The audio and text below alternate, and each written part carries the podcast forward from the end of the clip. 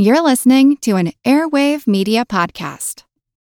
Say goodbye to your credit card rewards. Greedy corporate mega stores, led by Walmart and Target, are pushing for a law in Congress to take away your hard earned cash back and travel points to line their pockets. The Durbin Marshall credit card bill would enact harmful credit card routing mandates that would end credit card rewards as we know it. If you love your credit card rewards, tell your lawmakers hands off my rewards. Tell them to oppose the Durbin Marshall credit card bill.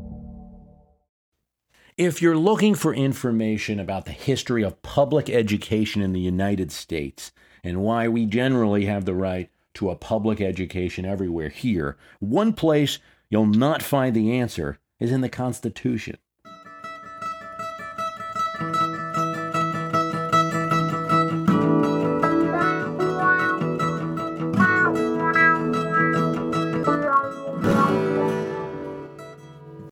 Nothing in that document mentions education. And nothing in the Bill of Rights guarantees any of us or any of our children the right to a free education. Of course, the Bill of Rights doesn't really compel the government to do anything. It's uh, not positive rights, these are negative rights in that it the Constitution tells the government what it can't do to us. Nothing there mentions education. Although you could say that the First Amendment implies that teaching can go on if I have freedom of speech, and uh, the Tenth Amendment uh, probably uh, says that it's a not a federal issue because it's not mentioned in the Constitution. Therefore, it's a power of the state to provide education if it wishes. We happen to be in a country now where 50 of those states do provide a public education, but they are the jurisdiction. The states run education generally, although the federal government does provide funding, and with that funding comes some power and some say, as we've seen in some legislation. Joanna Holshouser writes Have you ever done a show on the public education system in America? Why do we have a public school system? Why is it funded the way that it is? Well, thanks, Joanna. I think um, it may take some time to do a complete podcast on the public education system in America, but it is an interesting question because education is something that most Americans, regardless of ideology, agree on as a concept. It's not true of everything. They agree on as a concept that children should be educated and that it's important. They do disagree on how to do it, how much funding to provide, whether the funding should be in the form of a voucher, how many teachers to hire, what teachers should be paid, how many school buildings to have, who runs the educational system, whether the federal government should be involved at all. Those are areas of disagreement. But the overall concept that we have to provide an educational opportunity as best we can is nearly a universal ideology. I'd look at a couple of things, to, so in a way of answering your question our Protestant heritage, generally Protestant heritage, the example of Europe, a couple of well known American leaders, and an evolution from privilege to equality of opportunity. The one thing I've noticed looking at uh, all of this is that education was always fairly popular in America. I think we start with the Lutherans and Calvinists both of those leaders, John Calvin and Martin Luther, supported education. These reformers insisted that if education was given to the average people, they wouldn't have to just simply listen to the clergy and they could read the scripture. Every person must be able to read the scripture on their own and understand it on their own and not have a priest tell them what the scripture means. Therefore, it's definitely the case that Scotch and Dutch and Calvinist, Puritans, those settlers to America tended to form schools faster, and the schools developed faster in those areas. We were an Enlightenment country, born at the tail end of the Enlightenment. It had already gone on for over a hundred years. We were a kind of experiment to try all these ideas that philosophers in Europe had been talking about. The Enlightenment valued reason, and there could be no reason without education. Man could not stand on his own. If we had no education, we would be the servant of kings or other people who were telling us what to do. Education was highly valued by Rousseau, Locke, Adam Smith. John Locke considered the mind to be a blank slate, and a child's mind the best for education, and therefore it was imperative that we get as much into that child as possible, that we instruct, instruct, intruct, from the Latin for filling in, that we fill in these minds. You see, in England in the late 1600s, as America is being settled, there's a movement for schools for the poor, charity schools, with a religious element, of course. These were not state sponsored. In 1700, you had about a hundred of these schools in England. We're 76 years from our independence, and you've already got a blossoming, you know, free school, at least a charity school movement in England. Principally around London, but in other areas of the country as well. Missionaries from England actually came over and founded the Trinity School in New York in 1709, near where Trinity Church is, near Wall Street today. And Pennsylvania schools were also formed. Puritans in Massachusetts formed a Boston Latin school 15 years after the Plymouth Landing. As soon as they could, colonies were building schools. 18 years after Plymouth, John Harvard bequeathed an estate for a college. Now, this wasn't a school for children, but it was a magnificent educational center. And it showed the values of those early Americans. Puritans believed strongly in education. For the most part, these Puritans could read and write. England was actually sending over some of its brightest people because the Puritans were among the educated. And that's why they rejected, one of the reasons they rejected the doctrines of the Anglican Church. And they came over here. So education was a natural for them. And they tended to, faster than other people, support an education that was provided by the state versus any church. While America was principally settled by Protestants, how serious common education was treated depended somewhat on what type of Protestant religion a person was or was strong in an area. The area settled by Reformed Dutch, Scotch Presbyterian, Calvinists, Puritans, they tended to be supportive of common education. In the South, which was principally the Anglican Church, the Church of England, there wasn't such a natural inclination to form common schools. In fact, in Virginia, Governor Berkeley in 1660 said, looking at the schools that were developing in England at the time, that he hoped that no common education, none of these free schools, would open up in Virginia. It would only lead to heresy, he said. Yet in 1692, Virginia formed the College of William and Mary, a respected educational center, and localities and counties did form schools. But most of these schools were where the gentry would send their children. And they were supported not by taxpayer dollars, but by tuition. For the poor, there was apprenticeships or tobacco farming apprenticeships. The taxpayers didn't pay for most of the secondary schools that existed in the in Virginia or most of these southern colonies. A tuition fee would be paid, tuition from the Latin tuere, to protect, to guard. Gentlemen paid for their sons to be sent away and be protected, during the day at least. Where a formal school was not available, plantation field schools were formed. These would usually involve volunteer teachers one of the various, you know, plantation owners, where there'd be some kind of rotation, would teach various subjects that they could. Uh, these were also supported by donations. So, in one plantation, they might donate the uh, a house in order to conduct the school classes in, and also by tuition from those who were sending their kids to the plantation f- school. It was another governor of Virginia who proposed a statewide education system. Thomas Jefferson's plan had four parts, and only a small part depended on taxpayers. Every town would be forced by the state to build a school. Everyone could go, but they, uh, the, the taxpayers, would only pay for three years of elementary school. You could send your kid for more, but you had to pay a tuition. The best of these students would be selected to go to the county secondary or high school where a high school would be built in each county, and they would go to the county secondary school for two years. Again, taxpayers supported, just for those who were the best of the elementary school. The best of these students would go for three more years and focus more on their education. So it's almost like, you know, playing some kind of game show here where at each step, as a child, you can be sent out of school if you don't earn your way up. The best of the high school students who got those additional three years would be sent to college. 20 students, half of them would be totally taxpayer supported, so they could just focus on educational pursuits. The other half would have to teach in the various secondary schools in order to fund their going to college. This is a way that they'd get teachers for the secondary school in, in Jefferson's plan.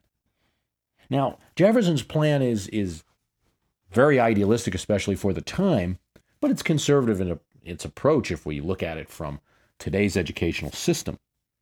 Unfortunately, despite how conservative it might have been, how it appears to us now, it was never passed by the state and was considered radical for its time. And Virginia, anyway, during Jefferson's term as governor, was busy with the revolution and British troops were all over the state. His bill did not pass, and steps to introduce public education to Virginia would be fairly slow. In 1796, Virginia allowed towns to tax and build a school system if they wanted to, and a few did. It was only in 1810 when Virginia established a state scholarship fund to help support schools and education. And still, we were a long way from a public education for everyone. That would not reach Virginia until 1870. And even then, not necessarily funded. So if you look at that, these were baby steps. But in the most conservative state in America, or one of the most conservative states, it demonstrates that education was worthy of some attention and some funding and some planning, even if it was only for the most meritorious or the most wealthy. It was evolving to getting more than just the kids of the wealthy into the education system in some way, and it was a concern. Jefferson felt that it was the job of government to identify the bright spots, even if some of those bright spots were mired in poverty. It's the job of government to find that and bring it out.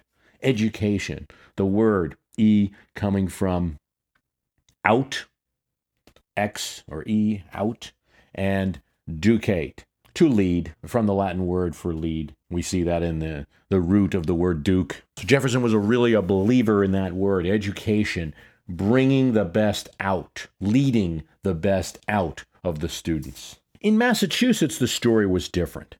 Common schools for the education of children was more common, like the model of Europe. However, you are still talking about in Massachusetts no universal education at the time of the Declaration of Independence. It's not until the 1820s when Massachusetts really became an educational model for the nation. In 1821, a public high school anyone can go to opens up in Boston. In 1827, under the leadership of Horace Mann, who would become superintendent of Massachusetts School and would become a vice presidential candidate for the Free Soil Party in the 1850s. In 1827, under his leadership, the state legislature required that every town in Massachusetts of more than 500 persons build a school and allow anyone from that town to attend. Now, that was a pretty big leap for American education, but still, you had a problem. Even though anyone could attend free to these schools, you had a lot of parents who couldn't afford to have their kids doing anything else but working at this time. So it was not until the 1850s when Massachusetts would enact the nation's first compulsory education law, compulsory attendance to school. Every parent had to send their children to school. That's the 1850s, before the Civil War. It would become a model for the nation, but you still had the case where by 1885, only 16 states had the same law as Massachusetts, compulsory attendance. Goes to show you how incremental public education was in the United States. In 1867, after the Civil War, during the Johnson administration, a federal Department of Education was created to support educational efforts. Dr. Barnard, who headed up that effort, was the superintendent of schools in both Connecticut and Rhode Island, was a leader in education. Northerners, particularly the Whig Party, supported education. They tended to want to make citizens better citizens, better members of a democracy by being educated. In terms of a moment when SNAP, you know, the volunteer and charity and tuition based schools turned into full state supported schools, public education for everyone, I think this just doesn't happen in American history. You're talking about different times in different places. It's a local issue, it still is today, a state issue, and it differed from place to place. But the median is probably around the 1850s, 1860s for the development of education, and the 1880s to the turn of the century for fully funded universal education. The Civil War makes a nice marker in this. You think about after the Civil Wars when most states started to adopt free education systems. It varied from place to place. Massachusetts, New York, Connecticut, Rhode Island, and Pennsylvania were among the leaders. There was public education available in New Jersey, free public education by 1860. Uh, in New York, 1867, free public education in New York. It was earlier in some places and earlier in New York City. Pennsylvania did not have full and free education, a statewide system, till 1854 in some of the frontiers where they were principally settled by uh, northerners, uh, say uh, Indiana, Ohio, you had uh, mandatory education laws early in the 1850s.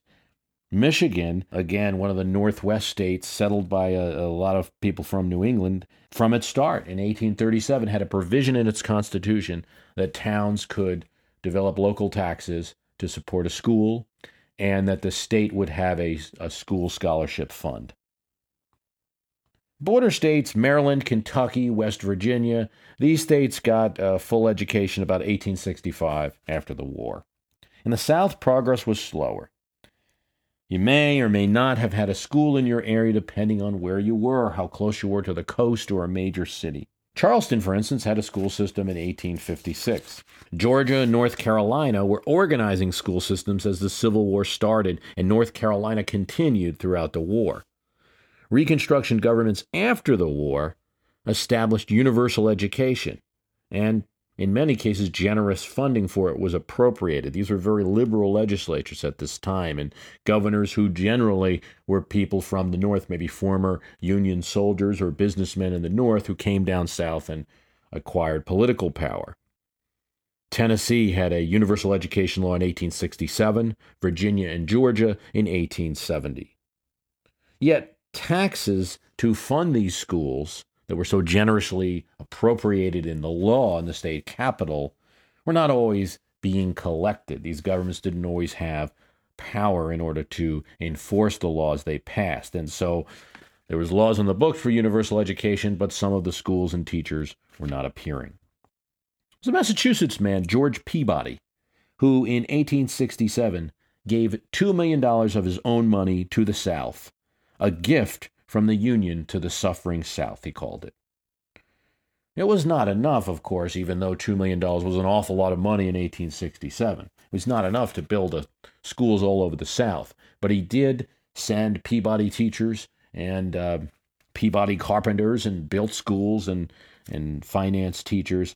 And uh, as he hoped, it was a bit of an example for others, and 10 million more dollars were granted by other donors to the South to build educational systems. Still, despite these generous donations, complete systems of education in the South were not available everywhere until the turn of the century. It's interesting, the question. Uh, thank you, Joanna. And it's interesting to look at the educational issue because, again, I do believe it's an issue where there's agreement in America. We generally uh, like things that involve opportunity on all sides of the political spectrum, where we're certainly going to have differences on how we fund everything. But that's also true in America's history. It does appear to me, with a relatively quick review of the history of American public education, that as soon as places had money to fund it, education was one of the first things they funded. Maybe first would be national defense, protection. Maybe second would be infrastructure, roads and transportations, canals and the like. And the third being education, skills uh, for the schools for the children. It was seen as a moral good. It was seen as a government imperative. It was seen as something that society had to do to stay competitive. A little bit different in other areas, and you certainly had opponents of public education everywhere that laws were being passed uh, during all these times. But for the most part, as Americans, we see the issue as you've got to at least provide the opportunity for children to have a chance to succeed. And then once they're adults, they're on their own. It's very different from other issues, say like uh, healthcare, for instance. We need healthcare all throughout our lives. We probably should need education. I obviously do this podcast, and I hope people read a lot of books on their own, maybe pursue graduate studies or any kind of studies and the like.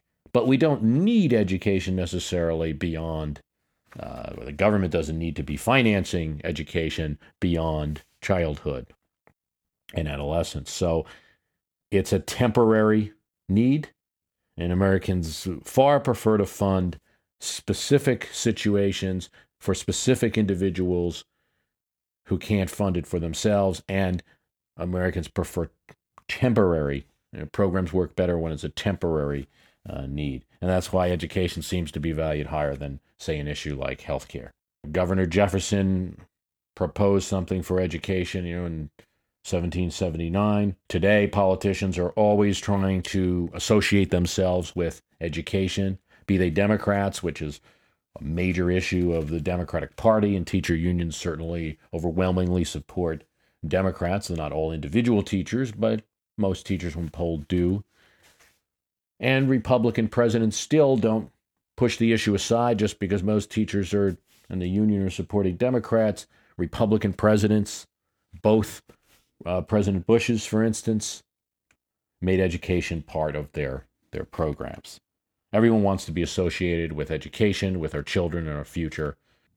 John Francis Marion writes In regards to the should have been Prez cast, the people who should have run for president, I'd agree with uh, your choice of Stephen Douglas. And from your argument, Bruce, I'd agree with uh, President Franklin as well, that uh, he should have been president. I'd also add William Jennings Bryan. What was with his absence, Bruce? I, I would rather have him than the imperialist Roosevelt or Wilson. So writes John Francis Marion. Thanks very much. Okay, uh, first, as a student of history, who wouldn't want to have seen a President William Jennings Bryan? What an exciting time it would have made things right there at the turn of the century instead of having the kind of businessman's president, uh, William McKinley. You had William Jennings Bryan. But I, despite that, you know, need for a little excitement, uh, I think that he might have been bogged down by the Senate. He might have gotten to Washington and fought, and nothing ever would have been done. I'm not sure even if he was able to achieve election that he would have gotten enough senators in on his coattails and enough House members in on his coattails in order to enact what he needed to do. The economy did recover under McKinley, so, in that way, it's hard to argue for a different president. Maybe some of his ideas might have made the market afraid, might have caused inflation. He was an inflationary porter. He wanted a government department of money, uh, which essentially means, and we have sort of have that through the Fed, but not exactly. There would be an actual government controlled bank, and it would lend money, particularly to farmers, in order to get the equipment they needed to build their farms. And it's all well and good except that, uh, as we can see, if lending is in the hands completely of the politicians, I think they're always going to go for more lending and more credit, and you might see financial disasters from that. So I'm not sure it was a well thought out plan, but sometimes, particularly when we have the most restrictive periods of the Fed, and we're not seeing that exactly now, when banks aren't lending any money, Bryan's idea of a Department of Money, I suppose, has a lot of uh, support. I see Bryan as a redder and a good one. I think he would have been a president like a Reagan or an FDR, where, uh, you know, you'd get, or, or Teddy Roosevelt, where you get great quotes in the newspaper. Reporters loved Bryan. One of the reasons he was the candidate not only in 1896, but also in 1900 and then again in 1908, and even made attempts at it in 1912 and 1924. Reporters loved him. And if you put Bryan on the ticket, you got quotes. You know, and don't forget, even in 1924, his brother was made the uh, vice presidential candidate. So he had a lot of influence in the Democratic Party for that reason. As Secretary of State, Bryan did actually get the opportunity to lead a significant department in American government, though he's not president. And he executed Wilson's policy, though I do believe for the most part he agreed with Wilson's approach. Um, He was certainly not as aggressive as Teddy Roosevelt, say, would have been. You referenced Teddy Roosevelt and his imperialist uh, leanings. Uh, Teddy Roosevelt wanted uh, Wilson to go in there and just savage Mexico and the Huerta government that had insulted us. Uh, we had a much more hands on uh, off approach, even though we did end up sending some soldiers in there. You know, so we were a little bit more laid back in foreign policy, but there's the example of Haiti, for instance, where we went in and overturned the government. And this was done under Bryan's control and under Wilson's control, and led many to conclude, progressives and anti imperialists, that things were no different under Bryan than they had been in, under any other, you know, American president. Now, Bryan did disagree with the Wilson administration over the reaction to Europe, and when he felt that Wilson was leading things to war, he got out as Secretary of State. Wilson would avoid war for four years. They let he'd let Europe fight for four years before America declared war, so he didn't exactly rush to war the way you know Teddy Roosevelt probably would have. It is true that Bryan was an anti-imperialist in the 1900 election. It was one of the big issues. It got Bryan a support of you know Mark Twain, uh, Andrew Carnegie, and some significant anti-imperialists that thought that McKinley was leading the country to uh, war with all these other nations and uh, leading you know us into the same pattern as the European colonial powers. But there's two things about that. One is that the U.S. was not as imperialist as other nations at the time. If you look at us compared to France, Germany, or Great Britain, it may well be that we got into the game late and that we were only able to take the Empire of Spain, which was kind of a receding world power at that time. So we only had a limited amount of overseas possessions. But our mark on the world was small at a time when other nations owned significant amount of territory outside their borders, and the entire continent of Africa, for instance, was carved up by various European powers, and the United States was not involved in that. We did have some Pacific uh, possessions. And another point is that Bryan may have been anti imperialist, but he was partially responsible for the Spanish American War, among many, many other factors. He wasn't the only factor, because he advocated for the U.S. to get involved on behalf of the Cuban rebels against Spain. Now, he didn't want us to take over Cuba, and we didn't end up taking over Cuba, though we sort of did uh, give them their independence in name only but uh, he wanted us to support the rebels against Spain. And his call for that was one of many factors weighing on McKinley's mind. I mean, Bryan was the guy that he had run against in 1896. All indications was that Bryan was going to be his next opponent for reelection. So it certainly weighed on McKinley's mind in terms of whether to go to war or not, which is an issue that had divided the Republican Party and divided the country in some respect. So Bryan, yes. anti imperialist, yes.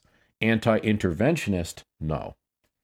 And so I think for those reasons, uh, we wouldn't exactly get a pacifist uh, president in, in William Jennings Bryan. I wouldn't say that he absolutely should not have been president. He just wasn't a no brainer for me when I did this list of, of should have been presidents. I, I, I saw people who, who probably had some merit, and so I didn't include him on that list. I, I just get the sense that he's was more of, of a candidate than a governor. Brennan Hurt writes I'm interested in Republican plans to repeal health care. Have there been repeals of sweeping legislations in the past? Well, thanks, Brennan, for the question. Uh, there's two key examples of where it didn't happen with sweeping legislation. We can look at one is that Eisenhower made clear only the most aggressive New Deal programs would be opposed or repealed. Social Security, for instance, was not one of them.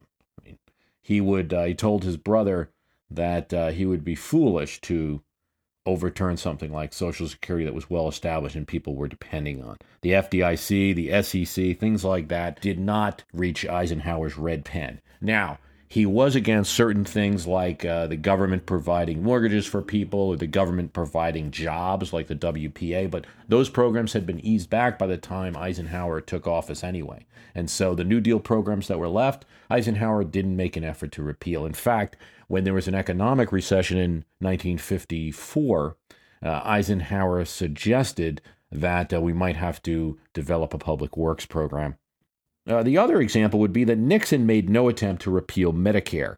Although it had taken time to get off the ground, millions of members were now part of Medicare, millions of seniors who vote.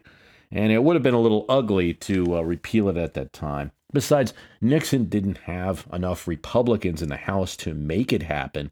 And but even if he tried to get conservative Democrats, some of whom were really itching to cut down the, the size of the federal government, he admitted years later that he was a liberal on health care. Nixon had no interest in in uh, repealing that that program. Yet Social Security and Medicare were sweeping bills with popular support. This is a little different because of the way the health care reform debate was conducted this year and the way that bill was processed and the opinions of it. It makes it very different from those giant bills. I would argue that Obama's health care reform is not presented in the same way as these other programs. I'm not sure that all Americans see the clear benefits. They see lots of little things, uh, some good things, the elimination of denial of coverage for pre existing conditions, that's huge. Uh, extension of care for 26 you know, year olds or up to 26 year olds uh, who are on their parents' plans. That's uh, these are all things that rate very highly, but it's kind of mixed and jumbled with the overriding popular view of uh, of this healthcare reform right now. Either someone's you know, coming more from a Republican point of view and rejecting it as kind of an Obamacare and it's just the big government involved in healthcare, or I think there's just a blah factor. I don't know what it is, and I don't know what it does for me, and so I'm going to tell the the pollster uh, I don't have a high opinion of it. It doesn't appear to me this healthcare reform bill, the way it was done, to be something that a lot of voters are going to be drawing a line in the sand on, the way they would over, say, an attempt to repeal Social Security. Say goodbye to your credit card rewards. Greedy corporate mega stores, led by Walmart and Target, are pushing for a law in Congress to take away your hard earned cash back and travel points to line their pockets. The Durbin Marshall credit card bill would enact harmful credit card routing mandates that would end credit card rewards as we know it. If you love your credit card rewards, tell your lawmakers hands off my rewards. Tell them to oppose the Durbin Marshall credit card bill. I'm Jane Perlez, longtime foreign correspondent and former Beijing bureau chief for the New York Times. I've been a foreign correspondent in lots of places Somalia, Indonesia, Pakistan, but nowhere as important to the world as China. I mean, China is not dropping anti democratic paratroopers into Montana. But of course, we did see things like the weather balloon slash spy balloon riveting the whole country for a week. This is Face Off an eight part series in which we'll take you behind the scenes to key moments in the tumultuous US China relationship. We'll speak with a diplomat, a spy, a tech reporter, a US admiral, even Yo Yo Ma. Plus, my pal and noted China historian Rana Mitter joins the conversation. We'll look at what's driving the two nations apart and explore whether anything can help bring them back together. Face Off launches April 9th. Yet benefits uh, in American policy are rarely repealed. Mandates have been.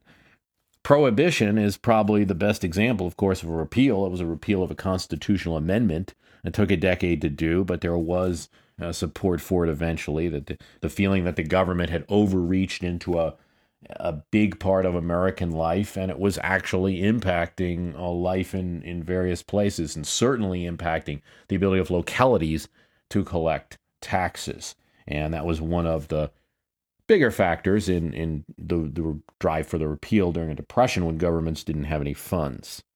In terms of the 2010 political situation, I think a total repeal of health care is unlikely. Uh, because the Republicans have the House but not the Senate. And President Obama will likely veto any repeal that comes to his desk. This is his most important achievement. He's not going to allow a repeal to go through. He will veto a repeal bill. Uh, it's his legacy at stake. So even if uh, the Republican House passes a repeal, which they might do because they're looking to show their supporters that they've achieved something, from the 2010 elections. Even if they're able to convince enough, say, Democratic moderates in the Senate to get a repeal bill passed, goes to the president, he vetoes it, there are not the votes in Congress for an override.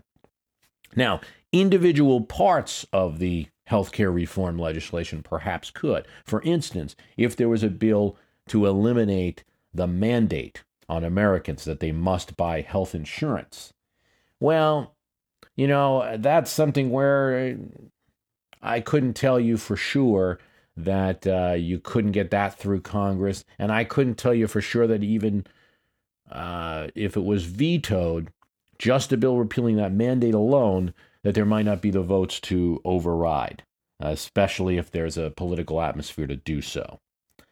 So, this is going to be an interesting game going forward, and I think you'll see a couple of ways it could play out.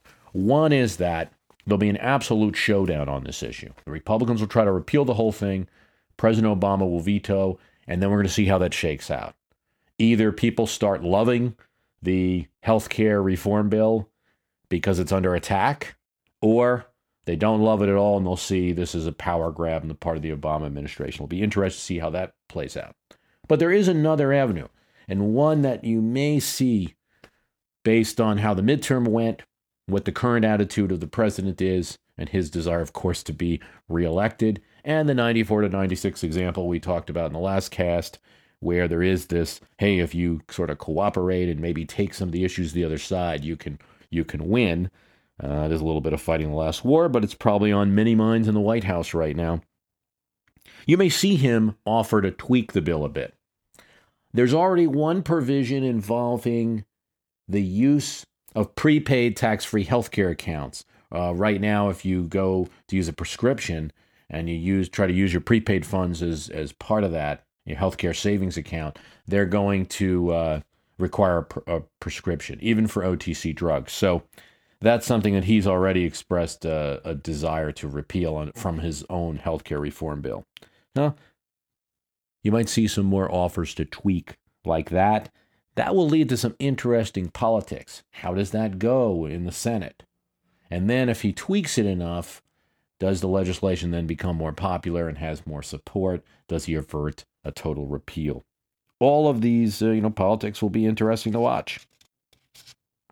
Uh, here's another consideration, though. When we talk about repealing the health care bill, you know, and I know that there aren't the votes here to repeal this or a complete uh, and to override President Obama's veto. So then, what the Republican argument would obviously be is that we're going to wait for the next presidency and we're going to get our guy in there as president. Had some comments from Mitch McConnell there uh, to, to that effect. That's great, but one thing I'd point out again, you know, comes from looking at some of these issues with a little bit wider view of history. Two years ago, we were talking about something different. Two years from now, we'll be talking about new issues. Will the drive for repeal of health care last that? Will the energy to do it last those two years. We'll by 2011, the end of 2011, by 2012, that there'll be new issues that we don't even know about right now that'll happen in two years, over two years, and that's what we'll be talking about then. So, all of those things play into your question about repeal. Okay, a little bit related to that. Salvatore Rossignolo, regarding the health care bill, we have become a society of makers or takers. The bill has wonderful provisions in it, like being able to be denied coverage for pre existing condition, the ban on that that everyone rallies around, and illegal, unconstitutional parts like the mandate. As citizens, we can choose not to drive a car and therefore not be forced to buy auto insurance, but we cannot be forced to buy health insurance as a condition of ownership. Bruce, long story short, taking the bad stuff out and keeping the good stuff in will be impossible because anybody with two brain cells will know that they'll wait to buy in medical insurance until they get sick and the company can't do anything about it. No health insurance company will continue to offer coverage under these circumstances. I cannot believe the president and his advisors did not think through the implications of this bill going to Congress and the idea of forcing individuals to buy health insurance. I'm starting to believe that President Obama used this legislation to bring about the collapse of the healthcare insurance industry and thus single payer. I know that sounds conspiratorial, but believing anything less is believing that our University of Chicago law professor, Harvard Law Review president, was blindsided by the constitutional implications of a law. Well, Salvatore, I don't think that President Obama was blindsided. To to address that first, and then talk a little bit about your question. Um, as far as his advisors, you know, being blindsided or, or his advisors being involved in healthcare at all, if you believe Jonathan Alter's book, which I've been reading recently, that's why I'm talking about it so much, The Promise, uh, and I think you know you'll see more of these type of accounts as more in the Obama administration gets released. But Alter kind of had an in with the administration. Most of Obama's advisors, most notably Rahm Emanuel, who's now out of the White House, but Axelrod and uh, Orz, Orszag told him to put health care aside until the unemployment numbers went down, till the economy got better. President Obama, almost alone among his advisors, felt that A, healthcare was linked to the economy and deficit, so he had to address it. B, he had promised to do it during the campaign, so he had to do it. C, he needed a major accomplishment, the pass something attitude, so he had to do it. And D, it would never get done if not done in the first year of his presidency, which is possibly historically accurate. He wanted it done in 2009. The Senate dithering, you know, brought it about in 2010. That aside, uh, his advisors did weigh in. He went against his advisors, but I still don't think President Obama was blindsided. Uh, the drafters of this legislation were actually very clever on that constitutional issue. I did a podcast about the constitutionality of health care, which is in the archive. Uh, they made this mandate a tax instead of really a mandate. In political discussion, you and I talk about it as a mandate because essentially it is. You either have to have health insurance, have it through your employer, or you have to pay a tax.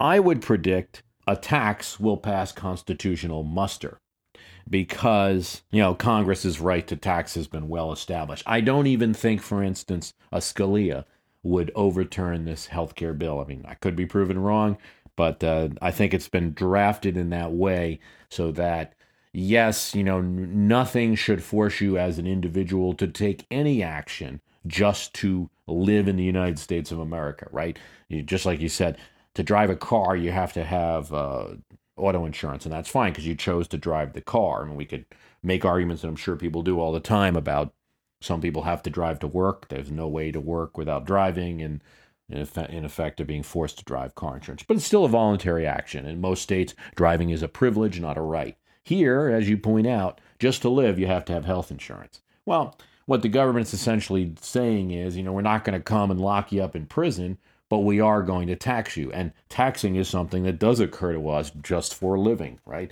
Every human being, you know, has to has to be taxed or at least show some reason why uh, they would not be. The mandate's troubling. I've I've never been a big fan of the mandate idea in this legislation. It's confusing, it's awkward, the whole bill's awkward. But I'd also say this, it is the opposite of any kind of single payer plan. It's the only lever to do a universal coverage to get everybody health care insurance through the free market system. And that lever is offering the insurance companies, those representatives of the free market, more members in exchange for taking on unhealthy members. Will insurance companies collapse? No, I don't think so. I mean, some, yes, might wait to get sick. Others will just simply, you know, want health insurance. Uh, employer employers provide the bulk of the revenue to insurance companies. Uh, Insurance companies, through their organization, America's Health Plan, were very involved in the crafting of the legislation. And they were supporters of this mandate idea because they want the new members. I would also make this point. At least the concept that President Obama was going to come into office and institute a health care plan was well known and promised from the primaries on. You knew you were going to get a president who supported universal health care and you were going to get some kind of health care plan. It is true that prior to the election, President Obama didn't exactly say, I'm going to do a mandate and I'm going to mandate that every individual buy health insurance. But he did have health care as one of the things he was going to get done as president. And 53% of the people in the popular vote and much more in the electoral college voted for this president with everything that he promised. So, in effect, you could say just as the Republicans in 2010 have a mandate to go to that House and do what they have to do, President Obama had a mandate in 2008 and acted accordingly. Many of the provisions in the health care bill are not the result of Obama's planning. I think for that reason, the, the use of the term Obamacare is more of a political, you know, insult and not really accurate. It's really kind of the Democratic Blue Dog Congress slash Obamacare, but I guess that doesn't sound as nice. President Obama felt strongly that he should let Congress craft it because if they craft it, they'll pass it. They'll feel they own it and want to pass it. That may have been, with hindsight, a mistake, since he didn't get a bill until the second year of his presidency when there was a lot of opposition to it. And I still don't think that this triad of mandate, ban on pre existing coverage, and subsidies for the poor is the best way to do health care in America. I think it'll it'll take a while to turn this healthcare reform into anything that's meaningful. And in the meantime, uh, you know, I think there's until you get costs under control in that healthcare system, we're we're going to have trouble. I would have liked to see a different approach than anything that was discussed during that debate. For instance, the federal government picking up cancer costs, perhaps reducing premiums for all of us that way by taking out one of the biggest uh, healthcare expenses. Uh, perhaps uh, allowing individuals who were 55 and older going on Medicare if they buy in and pay to get on those individuals being more likely not to have health insurance, not to be able to uh, continue in jobs, or not to be able to get a new job with benefits when they get fired from one. So, all these reasons to do things like that, but none of them were universal health care plans. Michelle Minton writes Bruce, I've generally enjoyed your podcast over the last year, and I'd love to hear from you uh, doing a show covering the history and regulatory authority of federal executive departments in relation to two hot topics today the FDA and its ban on alcoholic energy drinks, and the TSA with its recent enhanced uh, pat down and scanner issues. Good question, Michelle. Thank you for listening. Uh, it starts in a way with a debate that goes back to the early days of Republic and a debate that was solved by the first president. Did departments work for Congress or the president? Who's actually in control of administration? Congress funded them, but the president was allowed to ask any question, inquire of any federal department or officer, anything you wanted. That's in the Constitution. So if Congress is funding these departments, and when the federal government started, incidentally, it was essentially George Washington and 500 employees of the Treasury, most of which were going to go out there and collect taxes reporting under uh, Alexander Hamilton, the Treasury Secretary, and about 22 employees of everything else. So there wasn't a large federal government, but there was a federal government there. So who was in charge? Did Congress run Alexander Hamilton, the Treasury Secretary? Because they provided his budget. Or did the president? It was settled in a sense by Washington, and he had the authority to do it. He just simply started commanding these departments. Sure, they had to present what they were doing to Congress. Sure, they had to get funding from Congress. But day to day running, that was Washington's job, and he met routinely with his cabinet, which at the time was Alexander Hamilton, Henry Knox, the Secretary of War, Thomas Jefferson, Secretary of State, and eventually Edmund Randolph, the Attorney General. They worked for him.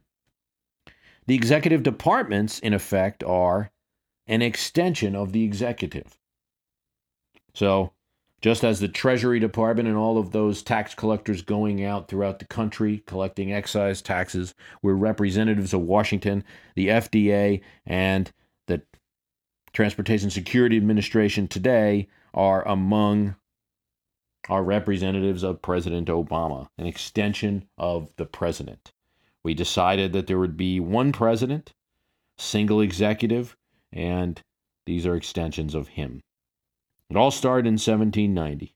To understand the Food and Drug Administration, I think it comes out of two things. One is a long history of what had been American healthcare, and that is really patent medicine. And the second is the progressive movement at the turn of the century. So, medicine in America, really even going from colonial days, going back to the turn of the century, is principally medicine, is principally drugs, uh, pharmaceuticals. And there was there was a great amount of money to be made marketing these patent medicines. The funny thing about them is most of them weren't patented. Only a few of them actually had patents. But people would go and promote their brands. There were sometimes whole newspapers that would start up, almanacs that would start up, financed by the advertisements for patent medicine. Sometimes the companies that owned the patent medicine would be the ones that were funding the newspaper as well, just kind of a giveaway to help them sell more medicine where the real profit was being made. So it was a big business, everything from colored water to baking soda to actual snake oil. That's where the term snake oil merchants came from. It was a very popular treatment for a while there. Was sold and it was a big business. In terms of the food supply, concern about the food supply reached a high when Upton Sinclair's The Jungle was published about the meatpacking plants in Chicago and some of the horror stories on how long the, the meat was left, you know, rotting and then still sold and packaged and sold and colored or what have you. The conditions in some of these meatpacking plants. And uh, one of the stories of uh, the publication of this book is that the publisher actually sent a lawyer out to the meatpacking plants in Chicago to verify if anything that Upton Sinclair said was true. So they didn't want to get sued for slander or the like. And when the lawyer from the publisher came back, he said actually that uh, Sinclair had lowballed the situation. It was actually much worse than even his book had presented. So Sinclair wasn't the only muckraking journalist out there, but he was one of uh, many of journalists that were starting to talk about the the food supply and that we had to do better in controlling it. They looked to the federal government. This was a time when there were a lot of progressives in the federal government. In the White House was Theodore Roosevelt, who was sympathetic to this. And in 1906, the Congress passed the Food and Drug Act, which, um, in fact, created the FDA. So, right back there, all the way in 1906, is where you get the answer to your question about the history of a federal government agency that can tell us not to have alcohol and caffeine drinks. Now, I don't. In terms of them regulating drugs, though, initially when the FDA tried to get involved in, in regulating some of the patent medicines or pharmaceuticals that were out there, courts rejected that they had the authority to do so.